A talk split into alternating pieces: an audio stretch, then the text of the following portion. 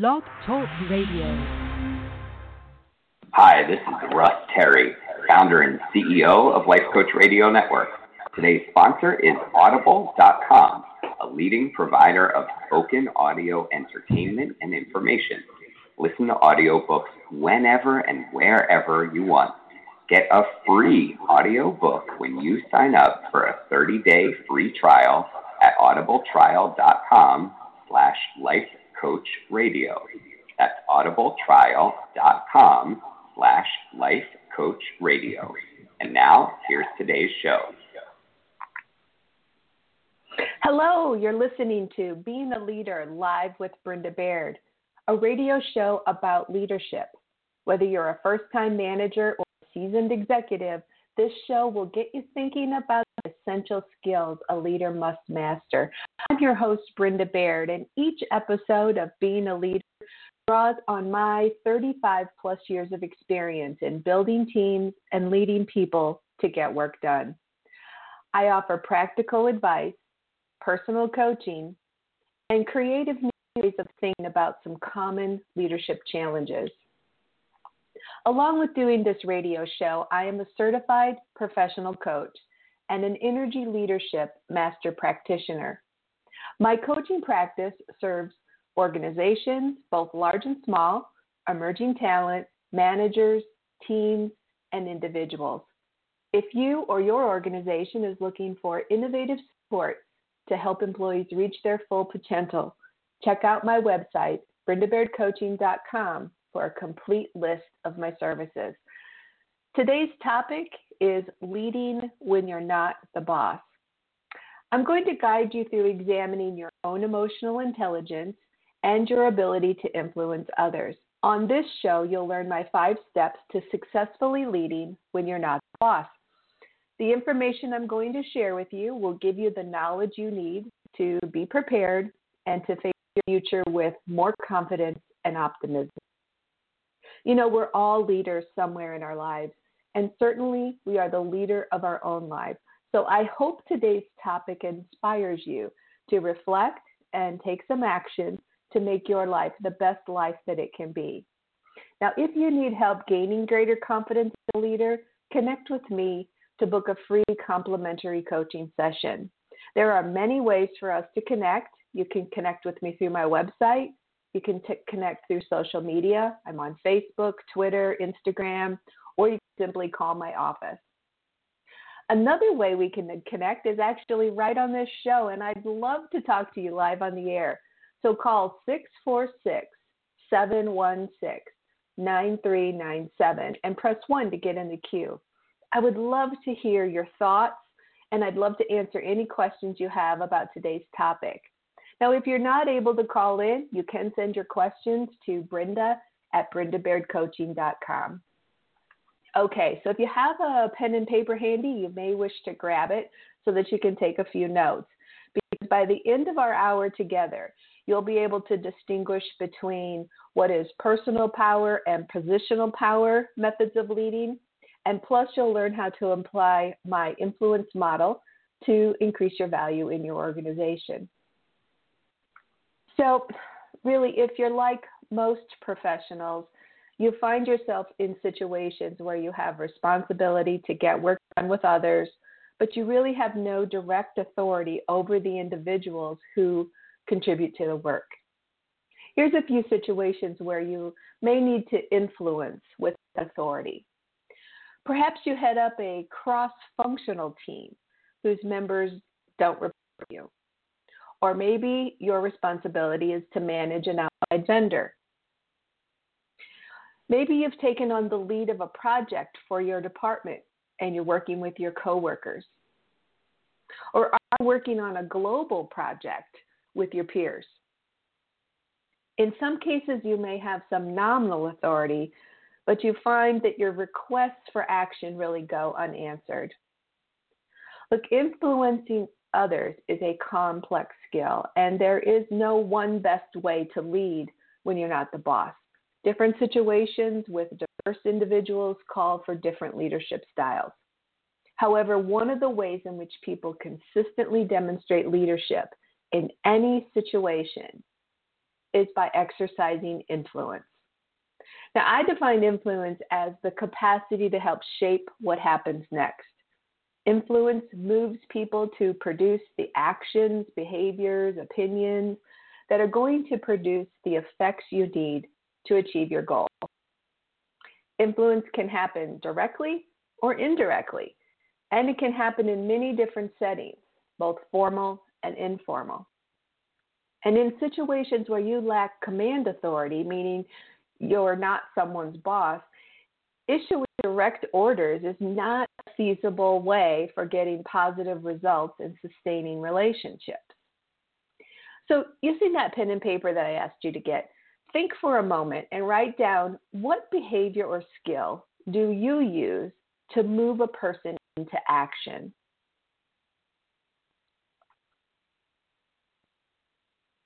Perhaps you wrote down you use the power of persuasion, or maybe you issue threats, maybe you make promises, petition them on moral grounds. Maybe you challenge their intellectual horsepower. You may even just rely on your reputation or your friendship and return with a favor. You kind of get the idea here. It's a common belief that if one has authority or is the boss and is in charge, then they have the power to make things happen. The truth is, even when you are the boss, it doesn't mean that you can actually influence what will happen next. However, being in a position of authority, such as a manager, director, or a VP, bestows what I call positional power. Now, positional power means the title you have puts you in a position to lead. And notice I said it puts you in a position to lead. Being a good leader is an entirely different matter. Positional power gives you a level of power and puts you in a position of authority. How you lead is the choice you make. And it is a responsibility that must not be taken lightly. Because of your title, you set the stage for the work environment. Your choices, powerful impact on the people around you. I have experienced great leaders who took their role very seriously and set out to create a safe, respectful, and growth oriented environment that served shareholders and employees well. Great leaders are driven by forging relationships built on trust, honesty, and cooperation. What's so difficult about those traits, the ones that I just mentioned, is that they're very hard to measure. Great leaders tend not to use their positional power or their title. Instead, they strive to build, nurture, and develop trusting and long lasting relationships. In this space, even though it's very hard to measure, employees tend to feel more secure, creative, and empowered, and usually driven to go that extra step to achieve results. Employees feel like they belong and they're valued in this environment. And when times get tough, employees will remain involved and engaged. Now, I have also witnessed people in positional power who lead people through fear, manipulation, and of course, the almighty dollar. The numbers, performance metrics, and the bottom line drive this style of positional leadership. Uh, unfortunately, the traits in this situation are tangible and they're usually measured. So, leaders with low emotional intelligence or low self awareness will use positional power uh, because it's an easier way to lead. Some of these leaders can actually achieve, achieve great success, but it's usually for themselves or for a small group of people that surrounds them. And when tough times hit, they naturally default to sacrificing people to save the numbers versus digging deep to save the people. Short term, they may save some money. Long term, they drain the organization of trust, respect, and cooperation. Now, driving a business through performance metrics while holding people accountable is a good thing. It is not a good thing when it is achieved with a heavy hand or positional power versus your personal power. At some point, you will need to decide what kind of leader will you be? And what leadership approach will you use? You will be faced with challenges along the way, but the good news is that you don't need positional power or formal authority to influence others. Improving your ability to influence others, regardless of your formal authority, is a very useful skill to develop. And the good news here is you can develop your own capacity and skill at influencing others. And you can use it whether or not you're in a position of authority. You can influence others without authority. And if you feel stuck or avoiding embracing your ability to influence, coaching can help you to remove the barriers to release your potential. Another major misconception is that you must be a charismatic leader to influence others. Again, this is just not true. What is most important to leaders isn't charisma, it's actually a more mundane set of virtues, such as a reputation for hard work or a reputation of integrity, are known for being innovative and sharing appealing ideas, reliability, and seen as someone who has done their homework. Now, remember, this show is live, so if you have a question or comment, call 646 716 9397. Press 1 to get in the queue. I would really love to hear from you. So, here's an important tip it's critically important to prepare well for influencing others. Preparation is more important than choosing the perfect setting for influencing someone. Make sure you have your facts and data in place because being a strong influencer can happen anywhere, such as one on one conversations, meetings, informal settings like lunch or coffee, your emails and telephone calls.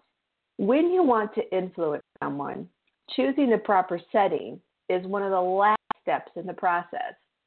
So I have witnessed some people spending so much time planning where to have a meeting, how will the room be set up, will we have snacks and food, and then spend little time on the effort to make sure that the meeting runs well.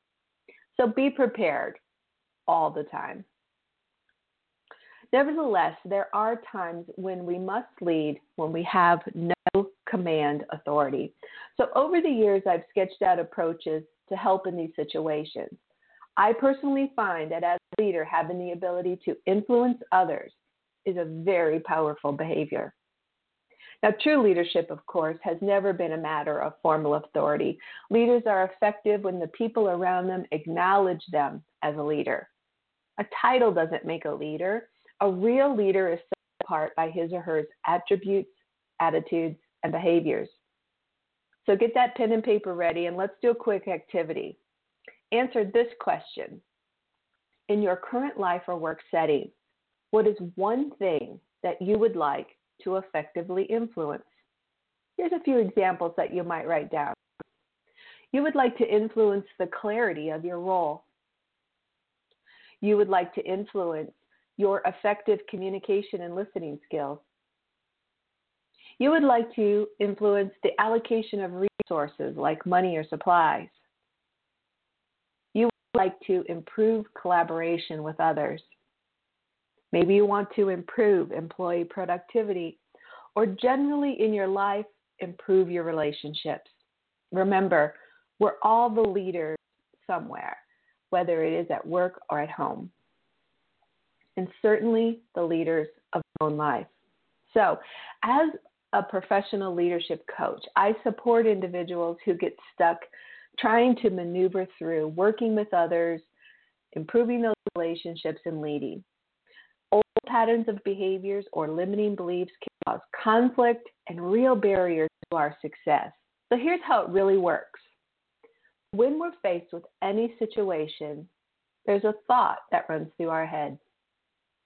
The thought triggers feelings or emotions, which then drive our behaviors and our actions.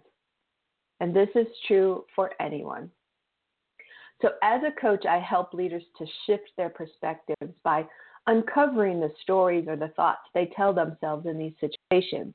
And we work to shift their energy to change the patterns so that that so often sort of get in the way of how they can take action or behave in a manner that give them the results that they're seeking. Like I said, a real leader is set apart by his or her attributes, attitudes, and behaviors. Perhaps you've heard the old saying, one good turn deserves another. Well, how about one bad turn deserves another? It can be both positive and negative. Essentially, it means that people should be paid back for what they do. In general, people tend to expect that when they do things for others, those people owe them something in return. One positive or negative act is typically repaid with an equally valuable act in return. These are normal human expectations, and they are very closely linked to the concept of influencing. Effectively influencing someone means the receiver must see a benefit of some kind. Basically, if you're offering someone something of value, they're going to want to see that same value in return. Now, in a positive exchange, you could offer uh, sharing some of your knowledge with them, or perhaps you could offer to assist them with a project or something like that. It's really a give and take moment, and it can be both positive or negative. An example of negative exchange generally results in a loss of benefit, lack of cooperation, or a cost that results from an undesirable response. We can inadvertently start these negative exchanges by sometimes withholding something of value that's needed or giving someone something that they don't really want. Our goal is to try to develop good relationships with our colleagues or our managers or our relationships.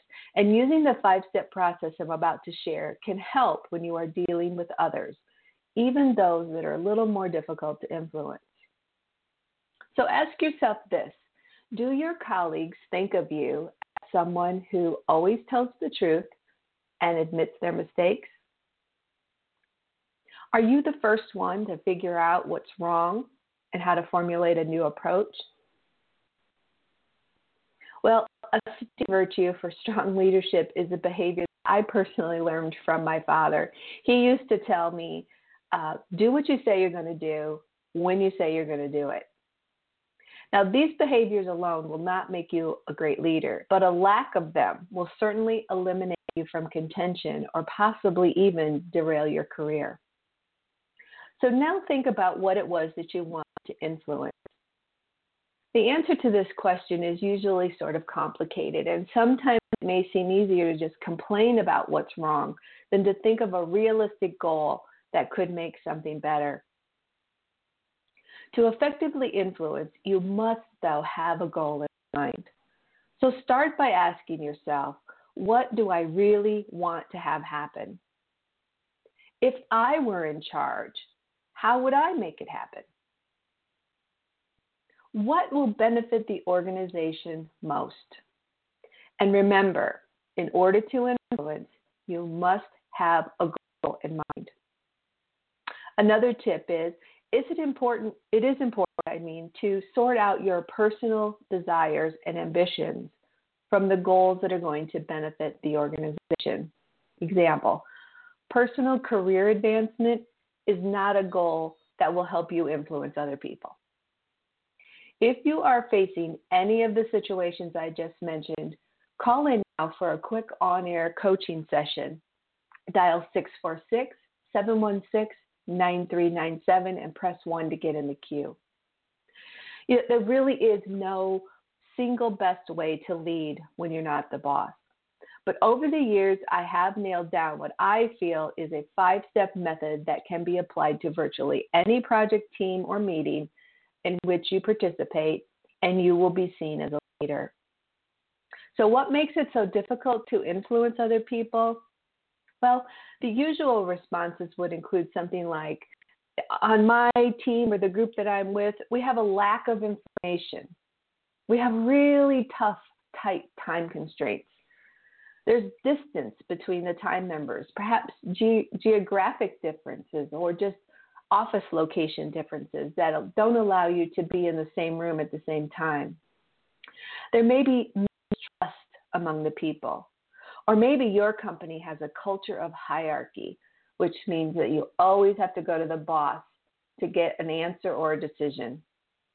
And oftentimes, these groups will say they have conflicting priorities, meaning we have three things and all of them carry the same weight in terms of urgency. Well, get your pen and paper ready. We're going to walk through the five steps to leading when you are not the boss.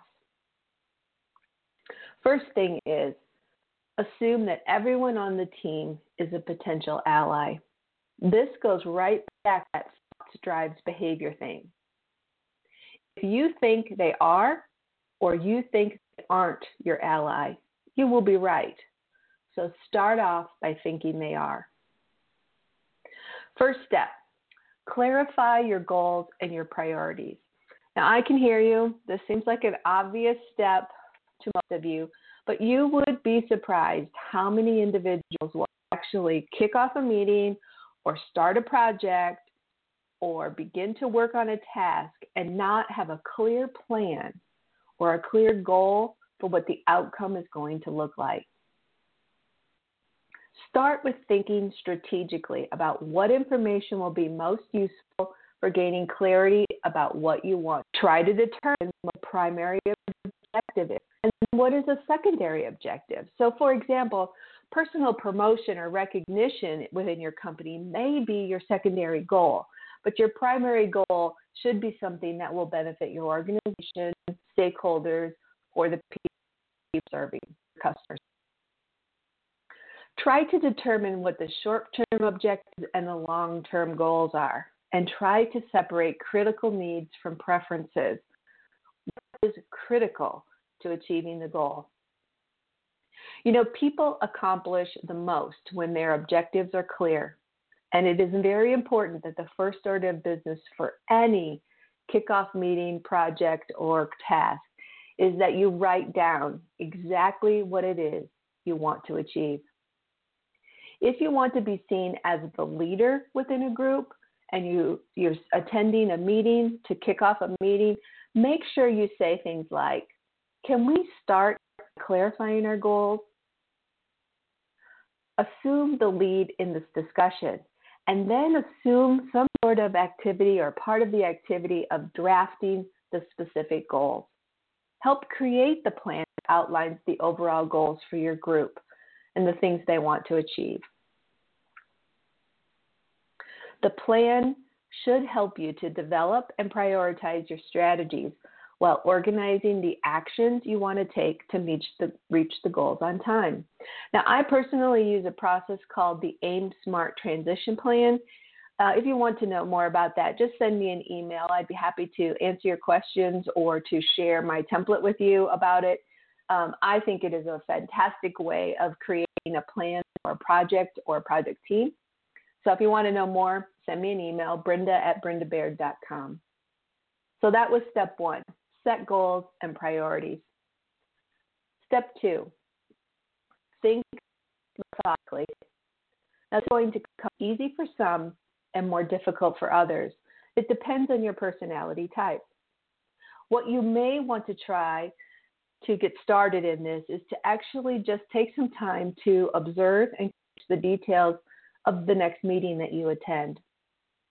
When you go to that meeting, do people typically just plunge into an issue, or perhaps they start arguing over what to do, or do team members say or take action that no one remembers the team ever agreeing to? Take note of these personal dynamics. An effective leader, leaders are more methodical and systematic. And what I mean is that before they jump into a meeting, they have laid out the pertinent, pertinent data They've sought out the causes of any situations and they are proposing actions based on their analysis. Now, this is all in draft mode, but if you follow this systematic approach and guide the team through the conversation, you will become the de facto leader. This style of non authority leadership keeps people focused on the problem solving process and it reinforces your position as a leader. In this approach, don't forget, though, to ask some questions like this Do we have all the information we need to analyze the situation? Remember, you're coming to the meeting with your proposed thoughts and ideas about what the cause of the problem is and what the possible solutions could be. But you don't want to be seen as a know it all. You want to be engaging. So ask the question to the group Do we have all the information we need to analyze the situation? Can we focus on the causes of the problem we're trying to solve? Did we get that right? And once you have led them through the causes, then lead them into a similar systematic discussion of potential solutions. Step three learn your lessons while they happen. Most teams will just plow ahead onto a project, and it's only after the project is done that they will actually take some time to reflect on what went well and what didn't go so well. And this is many times I have seen this. This is more like a celebration meeting almost that this project is finally over and we somehow reached the end. And there's some reflection about, you know, this well, I would do this next time. Flip charts everywhere. We write it down, and when the next project starts, that document is nowhere to be seen, and the project usually repeats some version of the same mistake over and over. So it's most effective if you can learn as you go along, which means that part of the group's work is to conduct many reviews and make mid course corrections as necessary. Here, too, to be a great influencer, focus the group on regular reviews and learning, and you will be seen as a leader that they can trust and respect. Step four engage others. Groups are successful when the skills and efforts of each and every member are engaged, respected, and utilized. Not happen naturally. Just as the, the step of thinking may not be easy for everyone based on personality type, this too can be difficult for some people depending on their personality. Someone has to make it happen. Someone has to make sure that everyone in the room is engaged and respected. So, an influencer does this by seeking the best fit possible between someone's interests and the skills or the tasks at hand. Engagement will occur when the influencer writes down a list of all the tasks and matches them to the individual or the subgroup that could best handle that situation. I'm sure we can all agree that there are times that there's tasks that no one wants to do, right? And so a great leader will ask the group to brainstorm ways to make that task more interesting and challenging. Or maybe what's needed is to take that task that no one wants to do and separate it up into smaller parts so that others can manage it.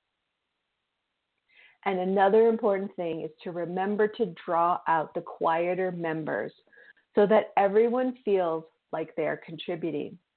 Now, sometimes that can occur by asking someone a direct question. Be very cautious here. If you have someone in the room who is quiet because of their personality style, calling on them directly to speak in front of the group off the top of their head can be almost embarrassing for them and very stressful.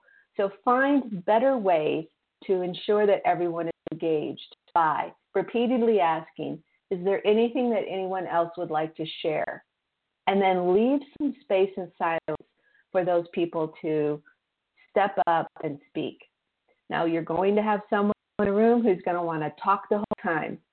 It's okay to say things like, Thank you for sharing your ideas. Is there anyone else besides Bob or whoever the person is that has something they would like to share.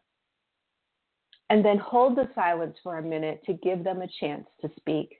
Really important for drawing out those members who are particularly quiet and making them feel like they're contributing to the group. Now, the last step is five, and that's feedback. Remember, you're trying to influence people, which you're trying to build their trust and respect. So even if you're not someone's boss, you can provide helpful feedback simply by indicating your appreciation for the efforts that someone has made on the team.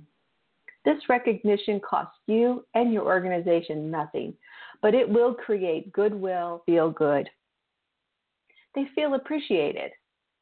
It must be authentic though. So by using the simple word, I thought you did a great job, can really go a long way. Now, sometimes you may run across a time when you can actually even mentor a team member. Maybe it's a new person to the team, a new employee to the organization. This is a huge relationship builder. If a team member is struggling to meet expectations on the team or get up to speed, you can respectfully say to them, I had to deal with that same problem on my last project. Can I tell you what worked for me? Here's the important piece to that this should be done privately and not in front of other members of the group. Whether you are assigned the role of leader on a project or you just find yourself in a leadership vacuum no one is taking the lead, you can use these five steps to move into that leadership role and improve your situation. You're going to set goals and priorities, you're going to think methodically, you're going to explore lessons learned along the way, and engage others while providing constructive feedback. The experiences you develop through these situations help you to develop and grow as an influencer, as a leader or a manager. And here's the thing if you learn to lead successfully without formal authority, lead with it will be a breeze. So, there are times we use the five step influence model in English, and sometimes we don't. My experience has proven that when things go wrong, some part of that process was skipped or overlooked. So it's extremely beneficial to take a systematic approach to influencing others. It's well worth the time to be prepared. Now, if you want to know more information about coaching and how it can help you or your organization, check out my website at brendabairdcoaching.com. I forgot to check the inbox for questions, and wow, we have a lot of them here. Uh, let's see. This first one comes from Joe in New York. He works for a consulting company. Question is Why is ongoing lessons learned more effective than after the project is actually finished? Well, this is a really good question, and typically that's when most lessons learned are done um, certainly in my training for organizational development, that's what I learned. You you have a project, part of the step of the project team, final step, lessons learned. But the answer is that if you do lessons learned along the way, the data is fresh in everyone's mind. The details tend to be more specific and you can actually engage more people's attention to the problem because it's it's it's fresh and it's new and it's generally affecting people at that moment. It really calls them to focus on the obstacles now, which then helps the group better utilize its conclusions to make adjustments. Um, this next question can you tell us more about the characteristics of a leader that you think are most important? Sure. That yeah. So I believe effective leaders have some common characteristics. It starts with being caring and a good communicator. But an effective leader also needs to have some level of comfort with ambiguity yet they need to be persistent. An effective leader is also a good negotiator. They are politically astute, meaning they can manage a variety of different kinds of people. They know how to flex their style to get what they need from each person. I think that they're humorous and really level headed, meaning they don't lose their cool and they don't retreat to silence. They actually can just stay strong and confident whatever situation is facing them. They're also very effective at engaging people's commitment to challenging goals. Um, they're aware of how their behaviors affect others, and they're always focused on the future. Gosh, this topic could be a, an absolutely an entire show. Um, the characteristics of a good leader. Uh, it would be interesting to get all of your feedback about what you think are the effective characteristics. So, all right, next question is what do you do when there is internal tension within a group, like competition between team members or employees? Wow, competition. This can be actually uncomfortable. but an effective leader will turn those tensions into productive activities. Competitiveness has advantages and disadvantages in the workplace. You know, on one hand, it's clear that too much competitiveness without restraint can actually exhaust ideas and exhaust the people in the room. And it really pushes the less competitive people to just disengage. And too much competitive competitiveness really it really can create a toxic environment when you're working against each other and you're not working with each other. However, there are some potential upsides, uh, benefits to having competitive people on your team. For one, passionate about what they do, right? So that passion, how do we harness that passion? You know, if it's restrained, this can actually be motivating to the team. So as a leader, shifting your perspective on that energy and putting it to good use is really important. You know, sometimes competitiveness in a team can result in an innovative idea or even a successful sales outcome, depending upon what your business is. So think of the ways that you can harness that ambitious energy and turn it to your own good and the good of your team. For example, um, it can often be a useful tactic to, especially if you know this in advance that one or two people are particularly competitive, that you actually start off by asking them for their advice or ideas about the project. This gives them a voice in the room as well as an opportunity for everyone to learn from their experiences.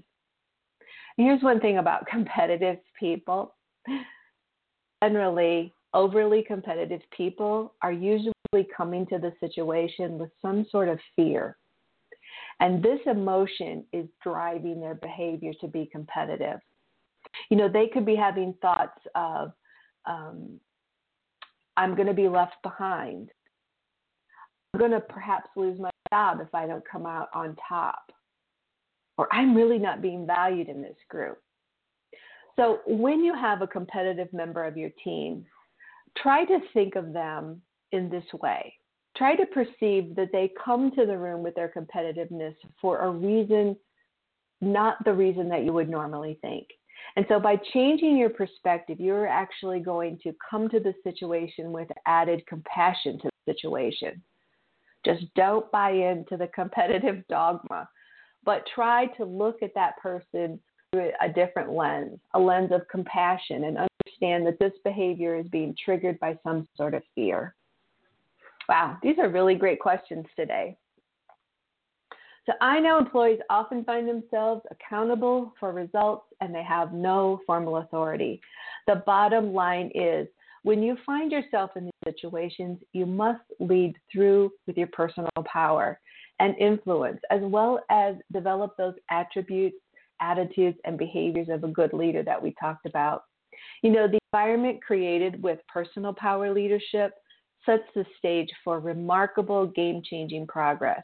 And not only do people want to perform, it actually generates a place where people will actually clamor to be with you in future projects. So by working, by building a working environment that employees can feel safe and secure and trusting, gives everyone the opportunity to learn, grow, and win. And success will follow, and you will be well on your way to being a leader using personal power. You know, I'm so passionate about people leadership and business development. If you or someone you know is looking to take their career to the next level, let's connect either on social media or my website, brendabairdcoaching.com. Thank you so much for listening today. Thank you for those great questions. And when you get announcements for my show, please share my link with your friends and family. Um, and also follow me on Facebook for your regular dose of in- inspiration. I'm on Facebook at Brenda Baird Coaching. So that's a wrap. And uh, time, everybody, be safe and have fun.